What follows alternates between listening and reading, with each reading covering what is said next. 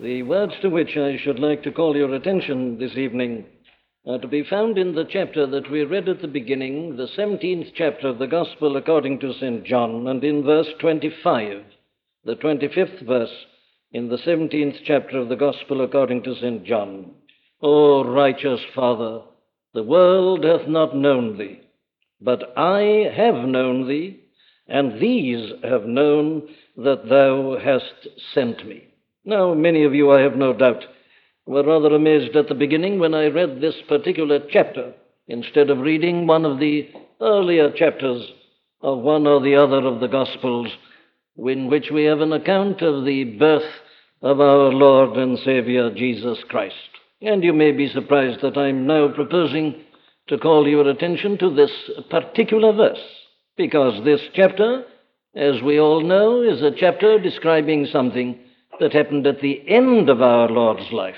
It is his great high priestly prayer that he offered almost immediately before his death upon the cross. Now, why have I done this? Well, I've got two main reasons for doing so. The first is that I'm anxious to emphasize the importance of taking the life of our Lord as a whole. There is nothing more dangerous than to concentrate only on certain parts or portions or aspects of his life. Now, the New Testament doesn't want us to do that. It gives a whole picture, it gives us a total picture. And it does that, of course, because everything that he did was part and parcel of one great purpose. So that it is very wrong indeed to take one aspect or one section only and stop at that. Now, the world, of course, is constantly doing this.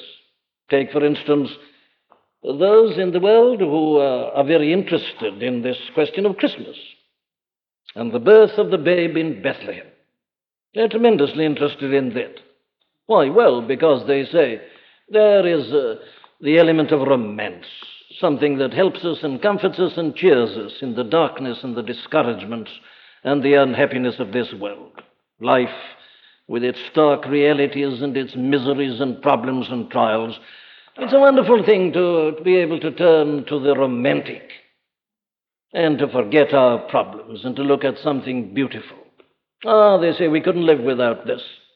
It's good for us now and again, once a year at any rate, just to remember these strange things that will happen from time to time the way in which the gloom is now and again relieved, something that gives us a legitimate excuse for being happy and uh, rejoicing and enjoying ourselves together. The world uh, takes this peculiar interest in the birth of our Lord. It would like to keep him in the manger. It likes that. That's interesting. That's wonderful. That's romantic. They can handle him, as it were, while he's there. But of course, the, they don't like him so much when he goes on and when he teaches and preaches and when he dies upon the cross. So it's a very wrong thing just to concentrate upon the babe of Bethlehem alone. There are others who concentrate only on his teaching. Oh, they say that's what we want. This is very popular at the present time. You know, these people, these good men, so called, these moralists, the world admires them tremendously. One of them said, do you remember, about 18 months or so ago, that he'd been brought up to be religious, but somebody asked him, the interviewer asked him, What's your position now? Oh, well, of course, he said, I no longer believe the doctrines of Christianity, but I still hold on to the ethic. He doesn't believe in the virgin birth any longer. He's outgrown that. He doesn't believe in the sacrificial death, but he's very interested in the teaching of Christ. That's all he wants. He's not interested in the babe, but he's interested in this great and supreme teacher, the ethical interest. And then there are others, as you know, who seem to be only interested in the death of our Lord. Not that they're interested in that in the right way, but there they see the great uh, passive resistor, the great pacifist, the man who died for his principles. They don't like this romance this babe of Bethlehem. They're not interested in that. They don't, they don't believe in the virgin birth and things like that. No, no. But they're interested in this one question of pacifism. And they think that here they find the supreme pacifist. So they're always talking about the one who stood by his principles, even to the point of dying upon the cross. Well, now, I'm mentioning these things to you to show you the danger of taking any one aspect and stopping at that alone. So we go to the end of his life, as we are thinking this evening of the beginning of his life. The beginning and the end and the intervening portion are all one. It's the person that matters. This person, uh, of whom we are told and who speaks in the verse that we are looking at together. Let's then look at him in all that he did and in all that he is. That's my first reason. My second reason is uh, because this verse, with its own realism, uh, tells us about uh, one of the most important results of his coming into this world. This person whom we are looking at divides mankind. There has never been a greater divisive force in the world than this blessed person, the Lord Jesus Christ. You see, the result of his coming is this he's divided uh, the whole of humanity into two groups the world and these. Here he is in the middle, I. And the effect of this I, this coming, is that there are those who are the world and these, these others. You notice it runs right through the chapter, doesn't it? Now, here is something again which is constantly forgotten, and yet it's very important that we should realize it because we are seeing this very thing at the present time. You know, my friends, you and I are in a very small minority by being in this building at this moment. The vast majority of people in this country are not doing at this moment what you and I are doing. We are a very small company. I anticipated that. That was another reason why I'm calling your attention uh, to this particular verse. I hope it's going to comfort you. I hope it's going to make you feel glad that you've come here. We are not only a minority, we are a dwindling minority. I know of nothing that is quite so saddening as the way in which a large number of churches tonight are not holding a service. I thank God for people like you who are in front of me at this moment. I'd have preached here if there was just one to listen. But I am so glad to see so many gather together. It's a sad day when the church allows herself to be governed by the world and its way and jumps at almost any excuse not to meet together. Why, there's every reason for meeting tonight. It's not only Sunday, but it's Christmas Day on top of that. We've got double the reason for coming tonight that we've ever had before on an ordinary Sunday. Well, now then, I think this is indicative of the fact that we belong to the these that he talks about here. The world these. Now let's just look briefly at these things. I'm in a great difficulty as to what to do with you. I promised it was going to be a short service, and I don't know which is the better way of rewarding you. Uh, being very brief or really allowing the word to take us on. However, I must keep my promise. I announced it would be a brief service, and it's going to be. Now, let's look at these three things which we've got here. I. There he is in the middle and on one side of him is the world, righteous Father, the world hath not known thee. These have known that thou hast sent me. Here he is, the great divider. You remember? He put it on one occasion like this. He said, Think not that I am come to send peace on earth. That's where the world shows its utter blindness, isn't it? It thinks of Christmas, you see, as some vague sentimental occasion, peace on earth. Let's all forget our differences and be happy now and embrace one another. Peace. He said, Think not that I am come to send peace on earth. I came not to send peace, but a sword. I am come, he says, to set a father against his son, and the mother against the daughter, and so on. A man's foes shall be they of his own household. He's a divider. He always has been. He is tonight. He's dividing the world this evening. The vast majority of people know nothing about him. They don't understand the meaning of Christmas. They are not aware of what it's all about. But thank God there is this other company, the these, whom he mentions here. Well, now, let's look for a moment at him. He stands here in the center. Oh, righteous Father, he says, the world hath not known thee, but I have known thee. What a stupendous claim. What a tremendous statement. You know, nobody else has ever ventured to say that. Here is a unique claim. Because we must realize the fullness of what he's saying here. He is really claiming that he knows God. I mean by that not that he knows things about God, but that he has an intimate, personal knowledge of God. That is his claim. It is his claim everywhere.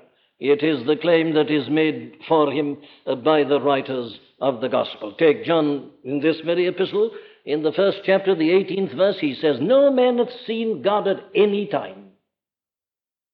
The only begotten who is in the bosom of the Father, he hath declared him. He's manifested him. He's taught about him. He's led him out. That's what it means. Here is one, the only one, who can really teach us about God. Now, our Lord Himself was constantly making this self same claim. Do you remember how He put it in His conversation with that great man Nicodemus? Listen to this in the third chapter, in verse 10 and so on. Jesus answered and said unto him, Nicodemus, Art thou a master of Israel, and knowest not these things? Verily, verily, I say unto thee, we speak that we do know and testify that we have seen, and ye receive not our witness. If I have told you earthly things, and ye believe not, how shall ye believe if I tell you of heavenly things? And no man hath ascended up to heaven, but he that came down from heaven, even the Son of Man, which is in heaven. Now that's the claim that this person makes. All right, we are thinking of the babe of Bethlehem. But remember, when that babe grew up and at the age of 30 began to preach, that is the sort of thing he said. He said, No man hath seen God at any time. The only begotten is in the bosom of the Father, he hath declared him. That was his claim, and John repeats it. Here he is saying to Nicodemus, Look here. I know what I'm talking about. Nobody else does. I'm testifying, he says, to that which I have seen. He says, I'm not merely talking about God and giving you my thoughts about God. I know God. I have come from God. No man can ascend up into heaven, he says. Nobody's ever succeeded. The greatest men of the world have been trying to find God, but they can't. As Paul puts it, the world by wisdom knew not God. Philosophy can't discover God. Here is one who says, I know. I have seen. I've come from him. I've looked face to face with God. Indeed, the prologue has already told us that, hasn't it? He was face to face with God. The same was in the beginning with God. Face to face with God, it means. Now, here is a striking and a stupendous statement. He's making it in this same chapter. He says, Father, now, O Father, glorify thou me with thine own self, with the glory that I had with thee before the world was. That's what he is saying. That is what he is claiming. And that is the vital thing for us to look at this evening. This person, Christ, the Jesus that was born in that stable in Bethlehem and put into the manger, is the one who has come out of the glory. He had a glory with the Father from all eternity. He has laid it aside for a while in order to come into the world in this way. And here he is at the end of his life. He says, Father, give me back again, glorify with thine own self me also with the glory which I had with thee before the world was. This is the most stupendous thing that has ever happened or ever can happen. We are not dealing here with something ordinary. We are here to celebrate the fact that the Son, the Lord of glory, left the courts of heaven and was made in the likeness of sinful flesh The Word was made flesh and hath dwelt among us. That is the great thing that we're looking at this evening. That's the thing that we must keep in the forefront of our minds on this day and during these days and indeed always. He claims that he has been sent into the world in order to accomplish a particular task. Listen to him. I have glorified thee on the earth. I have finished the work which thou gavest me to do. He's come on a mission. It's a very definite mission. It's a specific work. God had planned it before the very making of the world, before the foundation of the world, before the creation. God had planned this great scheme. He hands it to His Son, and the Son has come into the world in order to do and to finish this work for which His Father sent Him into this world. Now, isn't it a tragic thing that the world tonight, I say, doesn't know anything about this at all? with all its sentimental nonsense about the babe and so on, it knows nothing about this glorious work, this plan, this mighty purpose. But this, he says, is the thing for which he came into the world. This is, as I'm never tired of saying, the supreme tragedy. Look at our world as it is tonight. And men and women have no idea that God has done this one thing that can give anybody any hope or any relief. They're not thinking about it. They're thinking about everything else. They're not concerned about it. Isn't this the tragedy? That with the world as it is this night, men and women at this moment are doing everything except considering this person, this I, this unique person who has come from God because he is God himself, the Son, and who knows God, and who can tell us the truth about God, who can tell us all about God's plan and purpose. He has come to do the greatest and the most glorious thing of all, to give us a knowledge of God. It's the one thing the world needs to know. It's the one thing it's not interested in. Oh, the tragedy of it all. Yes, you see, the last, the end of this gospel is the same as the beginning. In the very first chapter of John, where it's dealing, as it were, primarily with his birth, it can't help forgetting and remembering his death because it puts it like this in the very prologue. He came unto his own, and his own received him not. Well, there it is. We start with this great person. He is God the Son, the one who had the glory with the Father at the beginning he, and was going to have it back again, who has left it, laid it aside for a while, who has humbled himself, who has entered into this world of time and lived as a man, but is going back to it. That's the one we're looking at. Well, now let's look for a moment at the world in which he, into which he came. Because he tells us something about this world. You see, it was because of the state of the world that he ever did come. And what do we find here? What does he tell us? What does he mean by the world? He says, Oh, righteous Father, the world hath not known thee. The world, of course, means not the physical universe, but it means men and women uh, as they are and as life is organized apart from God. It means the mind, the attitude, and the outlook of the natural man. That's what he means by the world. It's the way in which the word is used everywhere in the scriptures. The world. And you and I know what the world is, don't we? The world at this moment, as I've already reminded you, is not doing what we are doing. What is the world? Well, you see, the world and the way of the world is that which leads people to live only for pleasure, so many are living to eat. So many are living to drink. So many are just living to gratify their passions and their lusts and their desires. That's all they're living for. That's the world. You know how it's spending its night tonight?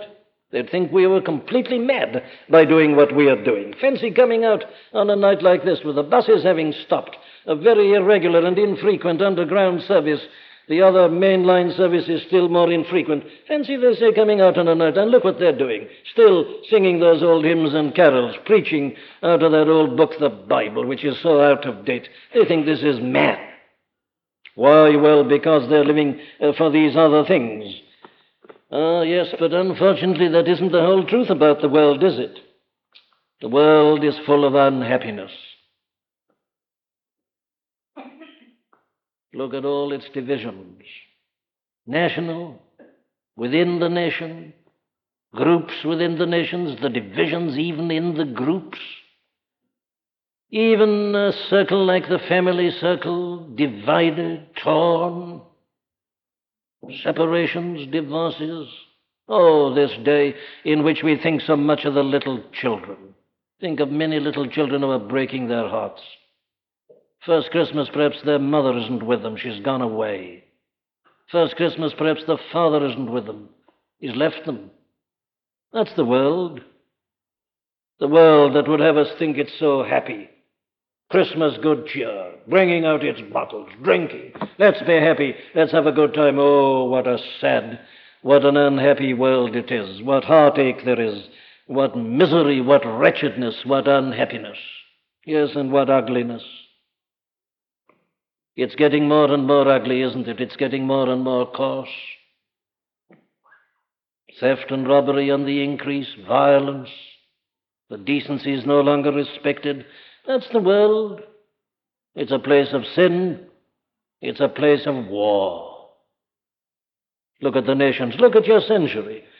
We see it torn by these two world wars and all the misery that they've brought in their train, and still the world is none the wiser. It's still going on in the same way. Well, my friends, that is the world. But why is the world like that? Why is the world so unhappy tonight? Trying to persuade itself it is happy, whistling to keep up its courage in the dark, on with the dance, persuading itself that all is well, but in the depths so wretched that it dare not stop and think, has to drug itself in various ways to keep itself going. A world with increasing psychological problems and troubles and breakdown in a nervous sense. What's the matter with it? Why is it like this? Well, our Lord tells us here. Oh, righteous Father, he says, the world has not known thee. And that's why it is as it is. That's why men and women are living that sort of life. That's why the world is torn and unhappy and divided as it is. It's simply because it hasn't known God. What's he mean? Well, he means things like this it doesn't know God himself. What do you mean, says someone? Well, he means this it doesn't know God as he knew him. Because, you see, if the world had only known God, it wouldn't have wanted all these other things. Because once you know God, you don't want anything else. To know God is to know everything, to have everything. And the poor old world lives as it does and does what it does because it doesn't know God. It's running after its gaudy treasures, seeking its wonderful prizes. Why? Well, because it doesn't know the glory of God seeking importance and self importance, wanting introductions to great people full of ambition and rival, everybody trying to climb and to get on. What's the matter with them? Why the restlessness? Oh, this is the answer. They don't know God. You know, my friends, the moment you have one glimpse of a knowledge of God, you're satisfied. Everything else is unimportant. It becomes rubbish. There's nothing in it. And the world is as it is because literally it has never had any of this knowledge of God, which satisfies the profoundest needs and desires of human nature. But you see, because it doesn't know God, it doesn't know the truth about itself either. And that's why the world is as it is. It doesn't know what it's meant to be. It doesn't understand men. You'll never understand men unless you know God. Men can only be understood in the light of God. That's why our Lord, you remember, in his ministry, when he was asked about the first and the greatest commandment, said, He said, The first commandment is this Thou shalt love the Lord thy God with all thy heart and all thy soul and all thy mind and all thy strength. That is the first. He said the second is like it. Thou shalt love thy neighbor as thyself. But you'll never love your neighbor as yourself until you've loved God first. Because you don't know what yourself is. What is man? Well, you'll never know what man is until you know God. You start with God and then you realize what man is. For God made man. He made him like himself in his own image. That's the way to understand man. But the world doesn't know God, so it doesn't know man. The tragedy of men and women tonight who are not in a place of worship. I know there are many good Christians who just can't get to a place of worship. I'm not talking about them. I'm talking about those who have no desire to do so. You know, the trouble with them is they don't know what man is. And they're try- trying to satisfy themselves, this creature men, with things that can never satisfy him. Nothing less than God can satisfy man. They don't know the meaning of the world, the whole purpose that God had for the world, why He made men as He did. Oh, it's this debased notion of man. Men and women are thinking of themselves as animals, more and more. And these people you see, their photographs plastered in the newspapers so constantly, they're just animals. What else can you call them? Well dressed, perhaps, plenty of money, but they're behaving like animals. They're controlled by their lusts and their passions. They have no idea what man in his true nature really is. And that's because they don't know God. And another thing is this because they don't know God, they don't know His laws. And the trouble with the world tonight is that it's lawless. Every man's a law unto himself. Every man's out for himself. Why? Well, because they don't know the laws of God. The laws of God tell us about our neighbor as well as ourselves. We mustn't covet our neighbor's possessions. We mustn't covet his wife or his servant or his ox or his ass. No, no. We must respect him and his possessions. But the world's not interested in law. This is what I want. This is what I like. I'm going to have it. The world doesn't know about law, and hence the world is as it is. All our major troubles tonight are due to lawlessness. There they are, paralyzed by an almost general strike in Belgium. I don't know the particular merits, but I do know that that's at the back of it. It's at the back of all these things. It's at the back of every war. It's everybody out for himself, wanting something that isn't his right. Hence the state of the world this evening. It's all because it doesn't know God. If everybody knew God and the law of God and lived according to it, there'd be no trouble in the world, literally none. Oh, righteous Father, the world hath not known thee. What else don't they know? Well, you see, they don't know this. Not knowing God, they have no idea that they're under the wrath of God. But whether they know it or not, it's a fact. The world is at this moment under the wrath of God. God has said, There is no peace, saith my God to the wicked. God punishes evil. And when the world, as it has been doing for the last hundred years, has thought that it is so clever that it doesn't need God and can do away with Him. And when a foolish man, like that retired judge I've already quoted, says he's not interested in the doctrines, but he's holding on to the ethic, he doesn't realize that a thing like that brings down the wrath of God upon men. You can't insult God and His Son, and nothing happen to you. The world is under the curse of God at the present time. God has said that He will curse the world if it doesn't honor Him and obey Him and glorify His name. He's punishing the world at the moment. In spite of all our efforts, in spite of all our advances and discoveries, look at the position. You can't explain it in any other way. The wrath of God is upon all ungodliness and unrighteousness of men that hold down the truth in ungodliness. But you see, the world doesn't know that. They're not thinking about that.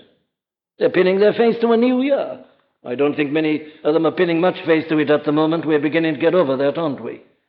The world, you see, is beginning to become utterly hopeless because there is no hope. But it's all due to the fact that it doesn't know God. It was like that when he came into it. That's why he came into it.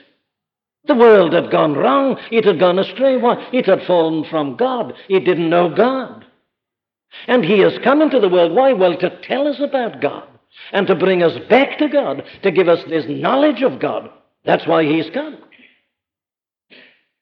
And that brings me to my last heading, which is these. O righteous Father, the world hath not known thee, but I have known thee. And these have known that thou hast sent me. Now, I say the first effect of his coming is to divide the human race. He's doing it now. He's always done it. What he does is this, you see, he separates certain people out of that world, the world that doesn't know God and that's not interested in him. He separates certain people out of that and he calls them these. These. They don't belong to the world. These have known that thou hast sent me. What is it that makes the difference then between the world and these whom he puts apart? Well, he tells us it is their realization of who He is and why He has come into this world. He's been saying it right through this chapter. Listen to him in verse 6. He says, I have manifested thy name unto the men which thou gavest me out of the world. Thine they were, and thou gavest them me, and they have kept thy word. Now they have known that all things whatsoever thou hast given me are of thee. For I have given unto them the words which thou gavest me, and they have received them and have known surely that I came out from thee, and they have believed that thou didst send me. That's what puts one into this category of the these. These are the people who have believed and have known the truth concerning this babe of Bethlehem. They don't see there a mere cause for jollification or this loose, vapid talk about goodwill and good cheer and so on. These are not just your ethical people. These are not just your pacifists. Who are these then? Well, these are people who say this is the Son of God. This is the one who's been sent out by the Father. This is the most stupendous thing that's ever happened. This isn't men, this is God. God the Son, sent by the Father to do this special work of which he's speaking. These are the people who uh, have this understanding concerning him. And I'm happy to think that you, my friends, are in this category at this moment. That you are in this service because standing out above everything you know or everything you have ever believed, is your attitude to this person. Ah, you can be interested in many other things in art, in culture, in politics, in the whole state of the world. It's all right. But you say, yes, but you know, the thing that makes me what I am is that I know that God has sent His only Son into this world. You say, this is the biggest factor in my life. This is the greatest thing that I know. That Jesus of Nazareth was the only begotten Son of God. These have known that Thou hast sent me. That's the secret. Well, now let me tell you before I leave you what uh, this belief in Him and this realization of who and what He is has done to these. Shall we remind ourselves of what we are and what happens to us and what is true of us because we are believers in the Lord Jesus Christ? You know, friends, we are the elect people. Oh, but you're praising yourself, says someone. All right, we have a right to praise ourselves. We are these. Thank God for it. Let's remind ourselves this Christmas evening of some of the things that are true of us because we belong to this special category. These. What is true of us? Well, the first thing is that we are forgiven and are reconciled to God. You know, he said this, didn't he? He said here, For their sakes I sanctify myself that they also might be sanctified through the truth. What's he mean by sanctifying himself? He means I'm going to set myself apart. He was referring to his death, his death upon the cross. He says, For their sakes, I am giving myself, putting myself into the hands of God, that He may do with me whatever He wills. And He knew what it meant. He had gone through the struggle in the Garden of Gethsemane. He knew that his soul was to be made an offering for sin. He knew that God was going to lay on him the iniquity of us all. He knew that God was going to smite him for our sins and for our guilt. He sanctified himself. He handed himself over. He put himself at God's disposal. That's what he means. For their sakes I sanctify myself. He gave himself right up and right over unto death. And why did he do it? Well, he died that we might be forgiven. His soul was made an offering for sin, that our sins might be blotted out as a thick cloud and never be seen again. That's the first thing. And what a wonderful thing it is tonight. Is there any gift on earth comparable to this gift of forgiveness? In a sense, it's the first great gift. Christmas gifts. Have you got it? Are you rejoicing in it? Have you received it? Do you know that your sins are forgiven? If you really believe in this person, you know you do. That's the first thing you receive forgiveness of sins. You are reconciled unto God. God was in Christ, reconciling the world unto himself, not imputing unto them their trespasses. My dear friend, let me ask you a simple and a homely question tonight. Have you received the gift of forgiveness? Do you know that your past is blotted out? Do you know that your every sin has been cancelled because Christ's blood was shed for you upon the cross? Do you know it? Are you rejoicing in it? That's the great Christmas gift that comes first. But let me hurry on. How difficult it is to keep one's promise with a theme like this. Not only forgiveness, eternal life. As thou hast given power, him power over all flesh, that he should give eternal life to as many as thou hast given him. What does it mean? Well, it means a new life. It means a divine life. It means you become partaker of the divine nature. It means that you have a new heart. Life eternal, not only in duration, but in quality. It means that though we are still men, there is a spark, a principle of a divine life put into us, a seed. Something of the life of God is put into our soul. Have you got it? Have you received this? That's what He came to do. That's what He came to give. Have you received it? Christmas gifts. Have you got it, Christian people? Do you know that the life of God is in your soul at this moment? Do you feel its kindling, its movements, its activity within you? He came to give that. The world doesn't know these things. Oh, privileged people sitting in this chapel tonight, feeling it was worthwhile to come out. It is, isn't it, to hear about these things? New life which will never end, which will go on to all eternity, and that the life of God. What does it lead to? Well, it leads to the knowing of the name of God. I have manifested thy name unto the men which thou gavest me out of the world. The name of God, what is it? Well, it tells us what God is. And the name we rejoice in, of course, above all, is that He's our Father. Our Father which is in heaven. Do you know God is your Father? Or do you still think of God as some awful specter, some ogre, as it were, someone who terrifies you and alarms you, someone whom you hate? Or do you know him as your Father, your loving Father? Christ reveals him to us in his name of Father. But not only that, let, let me remind you that he tells us that we are separated from the world. They are not of the world, even, he says, as I am not of the world. You see, he came into it. He was never of it. He was in it, but he was never of it. And what he does to us is he takes us out of it. They are not of the world. That world that's living, as I've been telling you, that world that's miserable and unhappy, that world that's burning itself out in its lusts and passions, and that has nothing left when its money's gone. This world, this awful world, we are taken out of it. We no longer belong to it. He separated us. These we belong to a different category. We are no longer governed by its mind and by its outlook. We are no longer controlled by its thinking and by its vain and futile hopes, but still more important, we are no longer involved in its doom.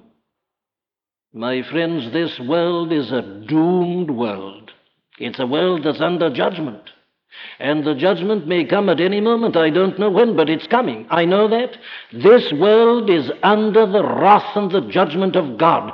It is going to be punished with a final punishment. This Christ who came the first time as the babe of Bethlehem will come as the Lord of lords and the King of kings. He'll ride the clouds of heaven and he'll come to judge the world in righteousness and it shall be punished with an everlasting destruction. The world is a doomed world. It doesn't know God. It doesn't know Christ. It remains under the wrath and in the doom. Thank God. These are not of the world. We have nothing to fear, my friends. We are already separated from this present evil world. He's bought us out of it. He's translated us out of it. And we shall not be involved in its doom. When the world is doomed and goes to disaster, we shall shine in the brightness of His glory. We shall be with Him. And we shall enjoy our eternity with Him. Do you know that as a fact of your experience? Are you rejoicing in that? Have you received that truth? We are sanctified also. For their sakes I sanctify myself, that they also might be sanctified by the truth through the truth. You know, God has set us apart. We are His own peculiar possession. His love, His eye is upon us. We are His people. We don't belong to the world. We belong to God. We are God's people. And because of that, we are those who are enjoying certain peculiar and special blessings. Here are some of them. We are being perfected, sanctified by the Word. Jesus Christ Himself is praying for us. I pray for them. I pray not for the world, but for them which thou hast given me, for they are thine. And now I am no more in the world, but these are in the world, and I come to thee. Holy Father, keep through thine own name those whom thou hast given me, that they may be one even as we are. Don't you find the fight difficult and hard and trying at times? Well, remember that He's praying for you. He's interceding on your behalf. Be comforted by that thought. What else? Well, He says that uh, He's giving us His joy, that my joy may be in them. His love is in us, and He tells us this stupendous thing. Listen to this. I in them and thou in me, that they may be made perfect in one, and that the world may know that thou hast sent me and hast loved them as thou hast loved me. God is loving us who belong to this group of the these, even as he loved his own Son. Not only that, He's given us His own glory. He says that He has given them His glory as the Father had given His glory unto Him. He goes beyond it and says this that He, the Son of God, dwells in us. Thou in me, and I in them. I don't pretend to understand it. But this is the most glorious thing about Christianity that if we are truly belonging to the category of the these, God the Father, in the Son, through the Holy Spirit, is dwelling in us and is living in us. And lastly, because of all this, the day is coming when we are going to have a wonderful sight. Father, I will that they also whom thou hast given me be with me where I am, that they may behold my glory, which thou hast given me. Oh, the glory of the Christian position. In this world we shall have tribulations. He had tribulations when he was here. He suffered, suffered terribly. He was spat upon, he was mocked, he was jeered at. They took him and condemned him though he was innocent, and they crucified him, they killed him, he was buried. That's how the world treated him. And he said, The servant is not above his Lord. He tells us here that we can expect the same sort of treatment as he had himself. The foolish, blind world that doesn't know God laughs at us tonight. It feels sorry for us. Oh, the poor Unhappy, blind, damned world. I'll tell you the sight that it's going to receive the sight of the holiness and the majesty, the condemnation, the sight of hell, the sight of everlasting destruction. But I can tell you also what you and I are going to see. We are going to behold His glory. He prayed that we might see it, and we are going to see it. We shall not only see His glory, we shall receive something of it. For when we see Him as He is, we shall be like Him. Oh, yes, says Paul, being justified by faith, we have peace with God through the Lord Jesus Christ.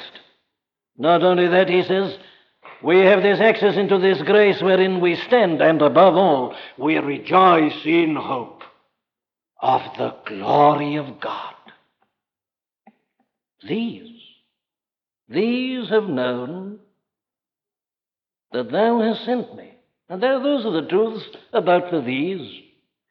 Christian people, are you rejoicing in all this? Are you rejoicing in this knowledge? Have you received all this with God's gift of His own Son?